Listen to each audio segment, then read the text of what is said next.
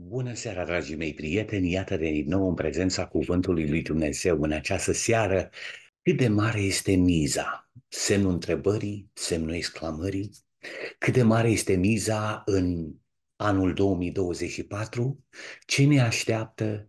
Ce putem învăța dintr-o istorie recentă a trecutului acestui univers și a micii planete albastre care, din nefericire, a devenit adeseori roșie de sângele martirilor și de sângele oamenilor nevinovați care au murit în atâtea războaie. Unul dintre cele mai fascinante clișee aparținătoare Scripturii este acela al unei tăceri universale care a avut loc în ceruri în diferite secvențe de timp din istoria Universului. Se pare că adeseori când a avut loc această tăcere a cerului sau această amuțire a lui, s-au înregistrat momente de mare miză și mare tensiune în istoria Universului. Aceste tăceri au fost înregistrate pe paginile Scripturii în momente, zic eu, magistrale de decizie în care destinul umanității și destinul Domnului nostru Isus aveau să fie în balanță. Știm că cerul este un spațiu universal, aproape infinit în dimensiune și ocupat de locuitori stabili, care nu au fost afectați de febra păcatului și care trăiesc în deplină ascultare de voința lui Dumnezeu. Și totuși vom vedea că în câteva instanțe cerul îngheață, cerul amuțește, cerul nu mai mișcă. Această tăcere apăsătoare a cerului în aceste diferite circumstanțe, diferite clișee istorice, scoate în evidență, dragii mei prieteni, cât de importante sunt deciziile noastre în relațiile cu lumile necăzute și cu Universul și cu Dumnezeu. Cât de mare este miza în această interacțiune pe care mai mult sau mai puțin noi o dorim cu Universul și cu Dumnezeu. Când omul a căzut în păcat, nicio harfă n-a mai fost atinsă. În copilăria ei, umanitatea trăda pe Dumnezeu, dragii mei, într-un mod atât de miserabil, categoric și josnic, încât sfâșia inima lui Dumnezeu în bucăți de durere. Era pentru prima dată când omul, creat pentru a popula cerul, abandona planul lui Dumnezeu și se alia exact cu dușmanul lui Dumnezeu. Cineva a dezertat în galaxie, mica planetă albastră. Era exact locul unde Dumnezeu declarase haidem să facem omul după chipul și asemănarea noastră. Era exact locul în care Dumnezeu crease pe om pentru un scop nobil, nu? Și nu numai că era un scop nobil, dar era și bine definit. Dorea să populeze cerul și spațiul lăsat gol în urma marii rebeliuni. Mica noastră planetă albastră avea să fie mormântul Domnului nostru Isus și în ultimă instanță avea să fie mormântul păcatului și autorului păcatului. În acel moment al tăcerii, al cerului, Dumnezeu suferea adânc, intens și se simțea răspins, trădat și înșelat, prieteni. Dumnezeu stătea în picioare în fața lui Adam și în fața Evei și îi întreba, ce ați făcut copiii mei? Dumnezeu știa că sosise clipa marelui plan de mântuire. Când Adam și Eva au păcătuit, Dumnezeu mai avea doar o singură alternativă. O alternativă care, încă o dată spune, îi rupea inima în două de durere. Trebuia să scoată din culisele naftalinei trecutului istoric, din culisele misterului universal, marele secret, planul de mântuire. Pe de o parte, Dumnezeu iubea umanitatea, în care investise atâta dragoste, și pe de cealaltă parte era dragostea lui pentru Fiul Său cel iubit, Domnul Isus Hristos, care era de fapt singurul preț care putea plăti crima păcatului și readuce stabilitatea și armonia în universul lui Dumnezeu. Taina ascunsă de veacuri avea să fie revelată prin primul serviciu de jertfă oferit chiar de Dumnezeu. Acolo, pe pământ, în grădina Edenului, mielul lui Dumnezeu, mielul Iisus Hristos, trebuia să fie sacrificat. Acest prim serviciu era evantaiul careului de ași pentru a restabili pacea Universului, pacea planetei și pacea guvernului dumnezeiesc și a distruge păcatul și originatorul acestuia. Omenirea păcătuise, omenirea hotărâse un destin amar, crud, plin de mizerie. O decizie luată de o ființă perfectă în nechipzuința momentului avea să deschidă ușa unui potop de suferință pentru umanitate și, bineînțeles, pentru apariția stelei morților sau imperiului morții. Sunt întrebări nebune care plutesc mereu în aer, în aerul pe care îl respirăm și asta se întâmplă de când e lumea, prieteni. Întrebări pe care le-am respirat și eu, le-am inhalat și eu, și tu și noi toți în momente dificile de viață. Care ar fi aceste întrebări nebune? De ce a tăcut Dumnezeu când omul s-a unit cu nevasta lui pentru a păcătui? De ce nu i-a dat peste mână lui Eva când a mușcat din, înainte să muște din fruct? De ce n-a luat Dumnezeu o sabie să le taie capul la amândoi, și lor și la șarpe? De ce a îngăduit Dumnezeu păcatul? Mărturisesc că mi-au trecut și mie prin cap aceste întrebări și am găsit un răspuns fascinant care, zic eu, este destul de pertinent, credibil, pentru a fi acceptat de o minte rațională, o minte întreagă, o minte decentă și o conștiință de bun simț. Dumnezeu știa drumul și Dumnezeu îi vedea capătul acestui drum. Omul nu știa nici drumul pe care apucase și nu-i cunoștea nici finalul sau finalitatea acestui drum. Dacă Dumnezeu ar fi acționat la comanda mea și ar fi avut caracterul meu de om, și s-ar fi coborât la nivelul meu de gândire, ar fi fost și ar fi acționat așa conform așteptărilor mele, ar fi fost detrimental chiar pentru mine, pentru tine și pentru noi toți. Astăzi n-am mai fi avut uh, acest privilegiu de a ne adresa pe calea undelor, n-am mai fi avut privilegiu de a comenta, n-am mai fi existat, nu ne-am mai fi născut și n-am mai fi avut privilegiul de a pune aceste întrebări nebune. Pare o utopie, nu-i așa? Deci existăm datorită faptului că Dumnezeu nu a procedat așa cum noi nu am fi vrut să procedeze. Dar dacă Dumnezeu ar fi procedat așa cum noi am fi vrut să procedeze, noi astăzi n-am mai fi avut drept de apel. Astăzi n-am mai fi existat și n-am mai fi avut privilegiul de a pune aceste întrebări în nebune. Paradoxul Universului. Este fascinant că Dumnezeu din dragoste pentru tine și pentru mine nu a intervenit atunci conform așteptărilor tale și conform așteptărilor mele. Este fascinant că El a decis ca tu și eu să ne naștem în lumea aceasta, ca să avem și noi acces la mântuire, la marele plan al lui Dumnezeu care va dura cât veșniciile nesfârșite, câtă iubire pentru tine, câtă iubire pentru mine. Știți, eu cred că circulă vorba pe internet și în lumea oamenilor cu bun simț că toată cunoștința, toată știința are limite.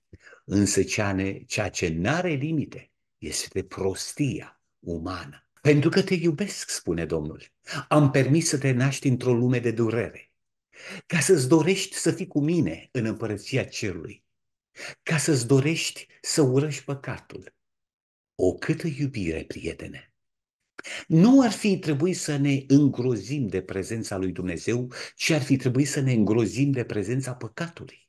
Dumnezeu ne-a liniștit, strângându-ne la pieptul său și spunându-ne cu bucurie și cu pasiune, sunt tatăl tău, sunt tatăl vostru, eu sunt tatăl orfanul, orfanului și tatăl văduvei. Și dacă eu sunt tată, voi îmi sunteți fii și fiice.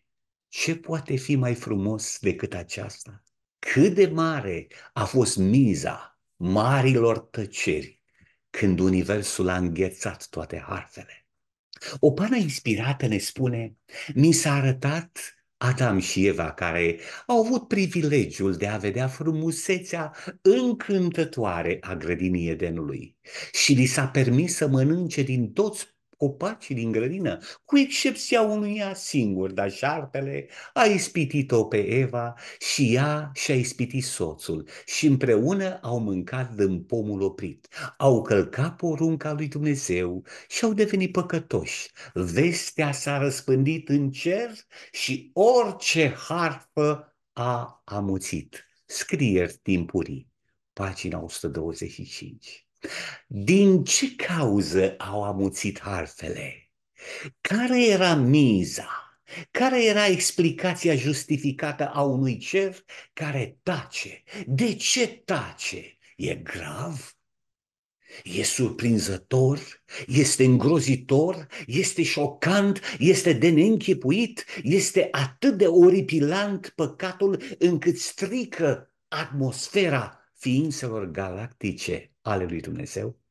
Toate aceste întrebări sunt mult mai importante decât par la prima vedere și aduc cu ele o încărcătură de responsabilitate fără precedent.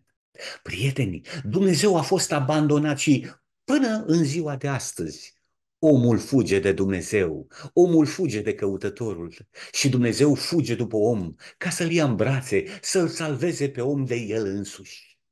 Dumnezeu vrea ca omul să fie conștientizat că nu ar trebui, prieteni, să fugă de Dumnezeu, ci ar trebui să fugă spre sau către Dumnezeu. Fuga de Dumnezeu ne aduce în mod inerent la ultima stație de metrou care se cheamă moartea. Dumnezeu dorește schimbarea direcției noastre de mers. Copiii, fugiți spre mine și nu fugiți de mine. Dragii mei, o altă instanță în care tăcerea lui Dumnezeu a fost uh, înregistrată pe paginile istoriei este momentul în care Dumnezeu tace în fața furiei mulțimii de oameni adunați în jurul unei corăbii de lemn, corabia lui Noe. Când uriașii aceia antedeluvieni și-au adus lăzile cu bere și mici, au instalat o arenă de dans pentru rap, au început să danseze și au avut chiar și malnele și lăutari.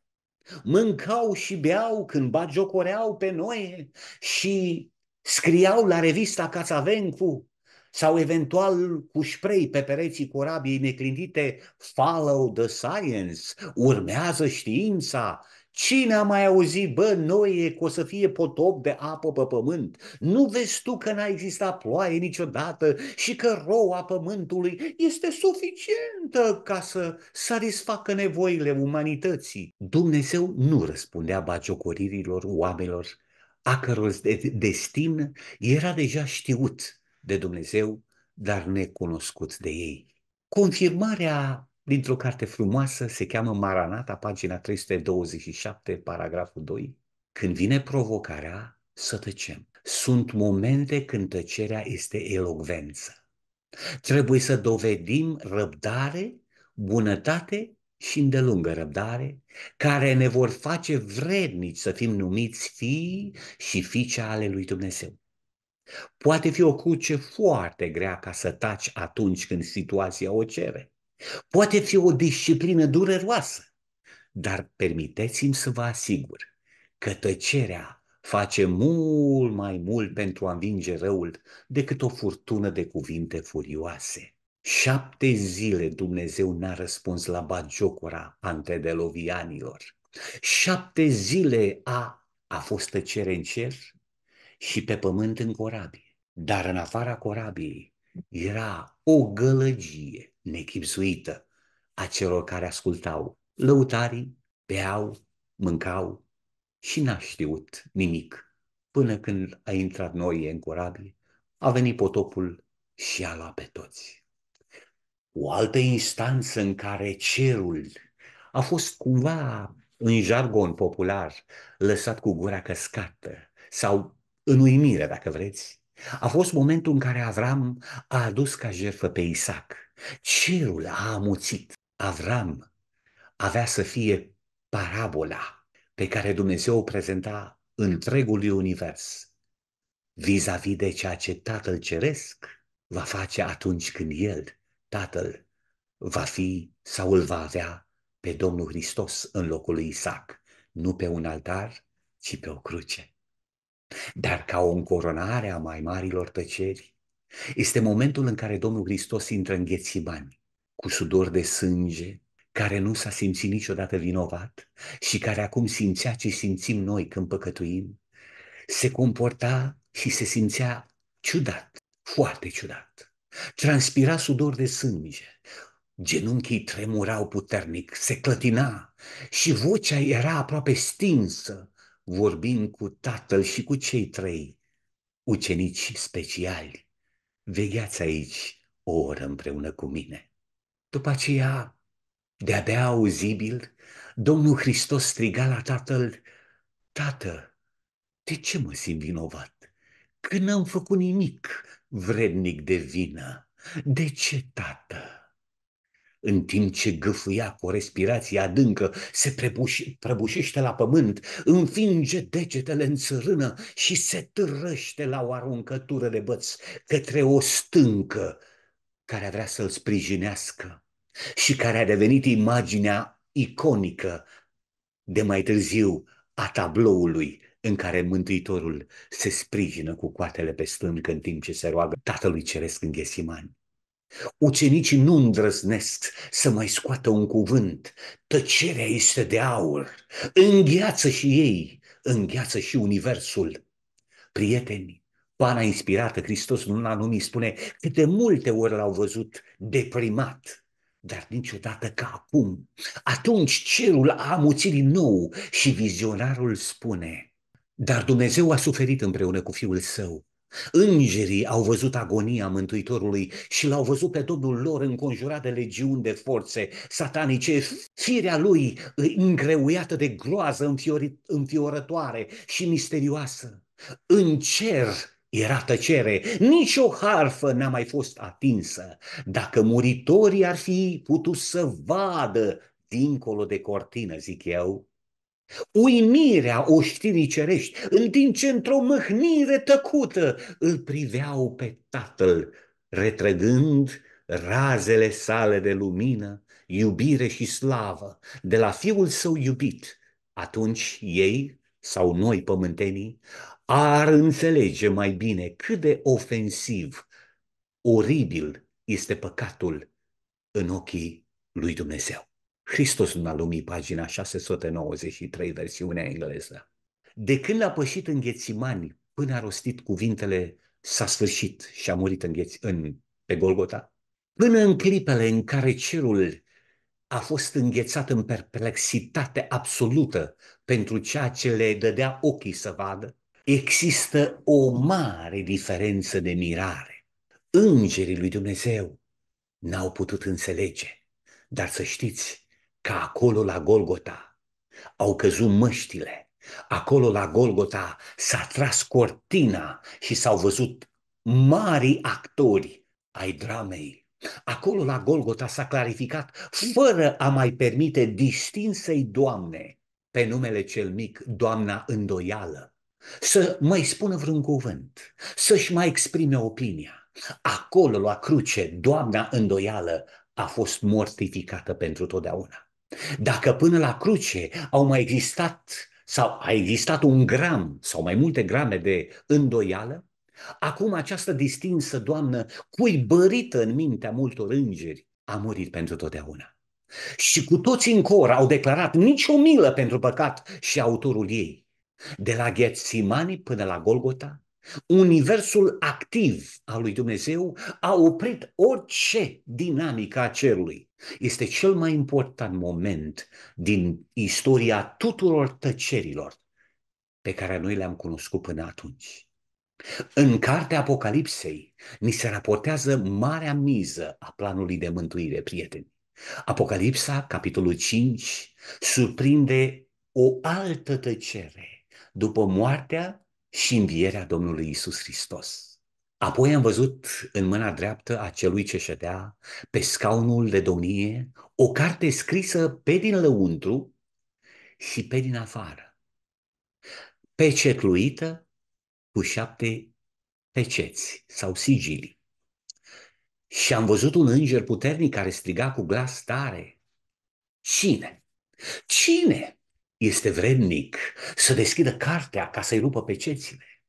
Și nu găsea nimeni, nu se găsea nimeni, nu se găsea nimeni, nici în cer, nici pe pământ, nici sub pământ, care să poată deschide cartea, nici să se uite în ea. Aici a intervenit tăcerea lui Dumnezeu. Aceasta era o tăcere apăsătoare care îl punea pe Ioan pe gânduri. Noi nu știm cât a durat această tăcere, dar a fost atât de apăsătoare tăcerea aceasta că a produs un stres emoțional atât de intens pentru Ioan pe Patmos, încât l-a făcut să plângă. Miza era mare. Dacă nimeni nu se găsea vrednic în acest tridimensional al Universului, în cer, pe pământ și sub pământ, dacă nu exista nimeni care să deschidă pecețile, miza salvării omenești părea pierdută. Și am plâns mult, spune Ioan, pentru că nimeni nu fusese găsit vrednic să deschidă cartea și să se uite în ea. Nimeni nu fusese vrednic pentru acel moment de tăcere. Pentru moment se părea că acea tăcere era răspunsul fatal la problema păcatului. Nu există cale de ieșire. În disperarea lacrimilor lui Ioan, ca și Maria, în grădină când îl căuta pe Domnul Hristos printre lacrimi, tot așa și Ioan credea că vede grădinarul. Ochii în lacrimi, îi se descoperea Domnul Hristos în intervenția uneia dintre cei 24 de bătrâni. Și unul dintre bătrâni mi-a zis, nu plânge, iată că leul din semeția lui Iuda, rădăcina lui David, a biruit ca să deschidă cartea și cele șapte peceți ale ei în plânsul lui amar, printre lacrimi, ca și Maria care îl căuta pe Domnul Hristos, Ioan se întoarce să vadă leul care a biruit, după cum i se spusese de către unul dintre cei 24 de bătrâni. Dar când s-a întors spre direcția care indica prezența acestui leu, printre lacrimi nu distinge decât imaginea unui mielușel și acesta junghiat, minune mare, ce să vezi? Stătea în picioare. Acesta este revelația lui Dumnezeu pentru umanitate, prieteni.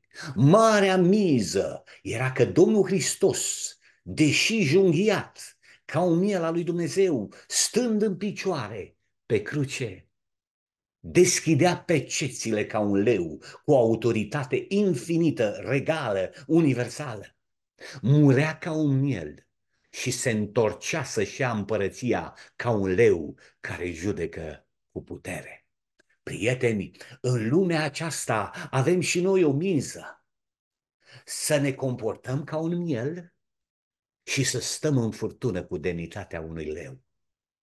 Și la mijloc, între scaunul de domnie și cele patru făpturi vii, și între bătrâni am văzut stând în picioare un miel Părea junghiat și avea șapte coarne și șapte ochi, care sunt cele șapte duhuri ale lui Dumnezeu trimise în tot pământul. El a venit și a luat cartea din mâna celui ce ședea pe scaunul de domnie. Dragii mei prieteni, solemnitatea acestui act, miza mântuirii umanității, oamenilor, răscumpărarea ființelor căzute în păcat, salvarea onoarei lui Dumnezeu în primă instanță, tăcerea Universului, ne face să înțelegem că însuși Ioan a considerat ca nevrednic să scrie numele celui care ședea pe tron, care noi știm că este Dumnezeu și care noi știm că este Tatăl Ceresc. Solemnitatea situației impunea ca nimeni să nu pronunțe cuvântul Tată sau cuvântul Dumnezeu în momentul acela. Nici Ioan nu s-a simțit vrednic să pronunțe numele lui Dumnezeu și într-o tăcere într-o umilință desăvârșită, găsește vocabularul proeminent, corespunzător pentru acest moment, pentru acest clișeu, cu mare miză. El, spunea Ioan, a venit, Domnul Hristos, și-a luat cartea din mâna dreaptă. Și nu spune Dumnezeu, spune, a luat cartea din mâna dreaptă a celui ce ședea pe scaunul de domnie. Atenție! Percepem noi solemnitatea acestei declarații? Ioan nu s-a simțit vrednic în fața acestei scene să pronunțe numele lui Dumnezeu. Și a spus cu umilință absolută, desăvârșită, care ar trebui să caracterizeze pe toți oamenii când își bat joc de Dumnezeu, fac glume pe tema lui Dumnezeu, că există un moment în care noi ca oameni, țărâna, trebuie să tacă și să nu pronunțe cuvântul acesta. A luat cartea din mâna celui, din mâna dreaptă a celui ce ședea pe scaunul de domnie. Pana inspirată spune, și cel ce ia pe buzele lui sau rostește numele de Dumnezeu să se depărteze de păcat sau de fără de lege.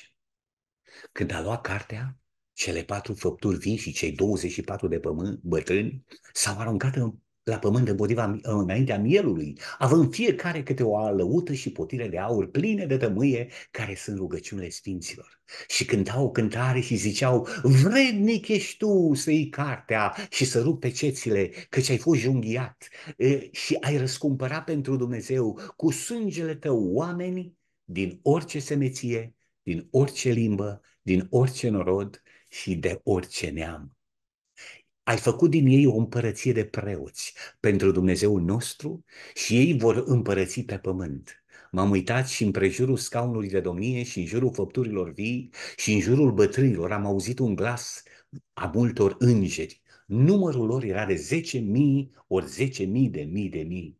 Ei strigau cu glas tare, vrednic este mielul care a fost junghiat să primească, atenție prieteni, puterea. 1 bogăția, doi, înțelepciunea, trei, tăria, patru, cinstea, cinci, slava, șase. Și lauda, șapte. Șapte peceți și șapte atribute ale lui Dumnezeu rostite de miliarde de îngeri. A lui sau vrednic este mielul care a fost junghiat să primească, imaginați-vă, închipuiți-vă, miliarde de îngeri să spună la unison, să strige cu voce puternică, a lui este puterea, a lui este bogăția, a lui este înțelepciunea, a lui este tăria, a lui Domnului Hristos este cinstea, a lui este slava și a lui este lauda. Și pe toate făpturile care sunt în cer, pe pământ, sub pământ, pe mare și tot ce se află în locurile, le-am auzit zicând, ale celui ce șade pe scaunul de domnie, adică lui Dumnezeu. Din nou nu se pronunță numele lui Dumnezeu. Și al mielului, Domnul Hristos, să fie lauda, cinstea, slava și stăpânirea în vecii vecilor. Dragii mei prieteni, cred sincer că ultima mare tăcere va fi atunci când mielul lui Dumnezeu sau, dacă vreți, leul din semeția lui Iuda se va întoarce. Ultimul clișeu în care o tăcere universală are loc, universală are loc, se găsește în Apocalipsa, capitolul 8, versetul 1, când mielul lui Dumnezeu, adică Domnul Hristos, rupe pe cetea a șaptea. Când a rupt mielul pe cetea a șaptea, s-a făcut în cer o tăcere de aproape o jumătate de ceas.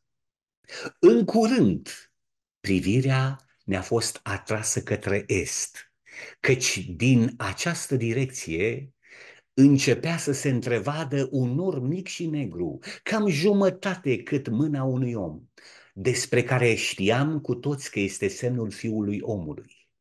Cu toți, în tăcere solemnă, ne-am uitat la nor Și în timp ce se apropia tot mai mult, puteam distinge clar devenind din ce în ce mai glorios și mai glorios până când a apărut ca un nor mare, alb.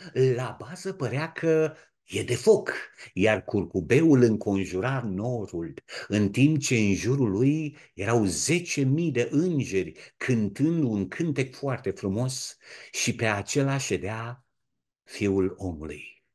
Părul lui era alb și cârlionțat îi cădea pe umeri, iar pe cap avea coroane multe.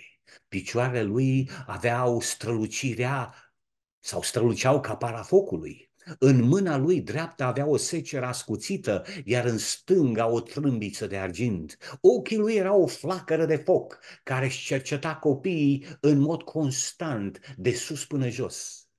În acest timp, toate fețele au îngălbenit, iar cei care, pe care Dumnezeu îi respinseseră s-au întunecat la față.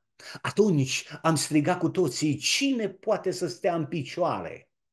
Este haina mea fără pată. Atunci îngerii au încetat să mai cânte și a fost o tăcere apăsătoare în momentul în care Isus a spus Cei care au mâini curate și inimi curate vor putea sta în picioare. Harul meu vă este de ajuns. În momentul acela, fețele noastre s-au luminat și inimile lor s-au umplut de bucurie, în timp ce îngerii au mai atins odată instrumentele lor de cântat, producând un sunet și mai înalt, unindu-se în cântare din nou, în timp ce norul se apropia și mai mult de pământ. Experiențe și învățături creștine, pagina 58. Dragii mei prieteni, acestea sunt selecțiile clișeelor pe care le-am ales ca să le studiem împreună în contextul marii mize. Miza este mare. De la momentul căderii omului împăcat când cerul a amuțit, până la momentul potopului, când oamenii își băteau joc de Dumnezeu și făceau ultima lor gălăgie, pe pământ și când cerul tăcea, până la momentul în care Avram și-a adus ca jertfă propriul fiu, de-a făcut cerul să fie mut de uimire, până la ghețimaniul Domnului Hristos și la Golgota noastră, acolo unde cerul a tăcut într-un mod adânc, până la momentul în care Ioan pe insula Patmos, secolul I, are viziunea vredniciei Domnului Hristos și are viziunea nevredniciei despre El ca profet și nu îndrăznește să-i poarte să rostească numele lui Dumnezeu. În tăcerea aceea, când Mântuitorul deschide cele șapte peceți, până în Apocalipsa, capitolul 8, versetul 1, când se rupe cel de-al șaptelea sigiliu, aceasta este experiența acestor câteva instanțe ale cerului care arată cât de mare este miza de fiecare dată când cerul a tăcut și cât de mare va fi miza în viitor cu privire la tăcerea care se va șterne în ceruri atunci când Dumnezeu va spune cine e și cine nu e mântuit. Mi-aduc aminte de un corifeu al bisericii care, deși pentru oficialități a fost un sfânt, pentru propria lui fică a fost un tiran. La mormântul lui, acea persoană care l-a văzut pe Dumnezeu prin prisma propriului ei tată, a venit și a pus acolo o declarație. Întristată că tatăl a murit neîmpăcat cu ea, a scris pe mormânt, Dumnezeu are ultimul cuvânt. Dragii mei sfinți în ghilimele, prietenii mei, oricine ai fi tu și oricum te-ai prezenta în fața lumii, dacă relația între tine și copiii tăi nu e bună, dacă nu există o relație de bucurie, de părtășie, dacă copilul tău nu se poate uita în ochii tăi, să vadă dragostea unui tată ca dragostea lui Dumnezeu, cred că ne-am pierdut timpul degeaba mergând la biserică. Pe mormântul nostru, copiii noștri vor pune aceeași etichetă părinților. Dumnezeu are ultimul cuvânt. Așa că, dragii mei, tați și mame, prieteni, să ne grăbim, să ne împăcăm cu ai noștri cei dragi, până când nu vine ruperea ultimului sigiliu și ultima mare tăcere va scoate în evidență cuvântul lui Dumnezeu, care este ultim. Ultima mare tăcere e momentul în care Dumnezeu va avea ultimul cuvânt. Bunul Tată cere să ne binecuvânteze și să ne dea putere să tragem concluziile de rigoare pentru această seară solemnă, prima seară de sabat din istoria anului 2024. Dumnezeu cu dumneavoastră și cei dragi. Să ne rugăm. Iubite Tată din ceruri, în solemnitatea prezenței tale, în numele Domnului Hristos, ne târâm pentru că nu avem curaj să mergem înaintea ta cu fața la pământ, iubite Tată, dorim să-ți mulțumim pentru că Fiul tău, Domnul Hristos, a dovedit cu vârf și îndesat cine suntem noi și câte parale facem. Ce este păcatul și cât de oribil este înaintea ochilor tăi. Iubite Tată, îți mulțumim că ne-ai luat în brațe atunci când fugeam de tine și atunci când alergam cu pași repezi spre prăpastie, tu te-ai făcut punte pentru noi ca să o putem trece.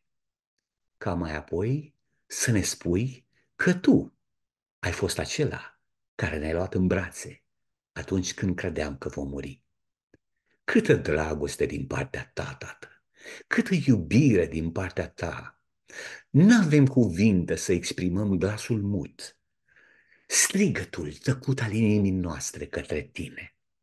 Știm că există rugăciuni pe care le putem exprima public cu voce tare, există rugăciuni pe care le putem explica, exprima înaintea ta în tăcere, în gând.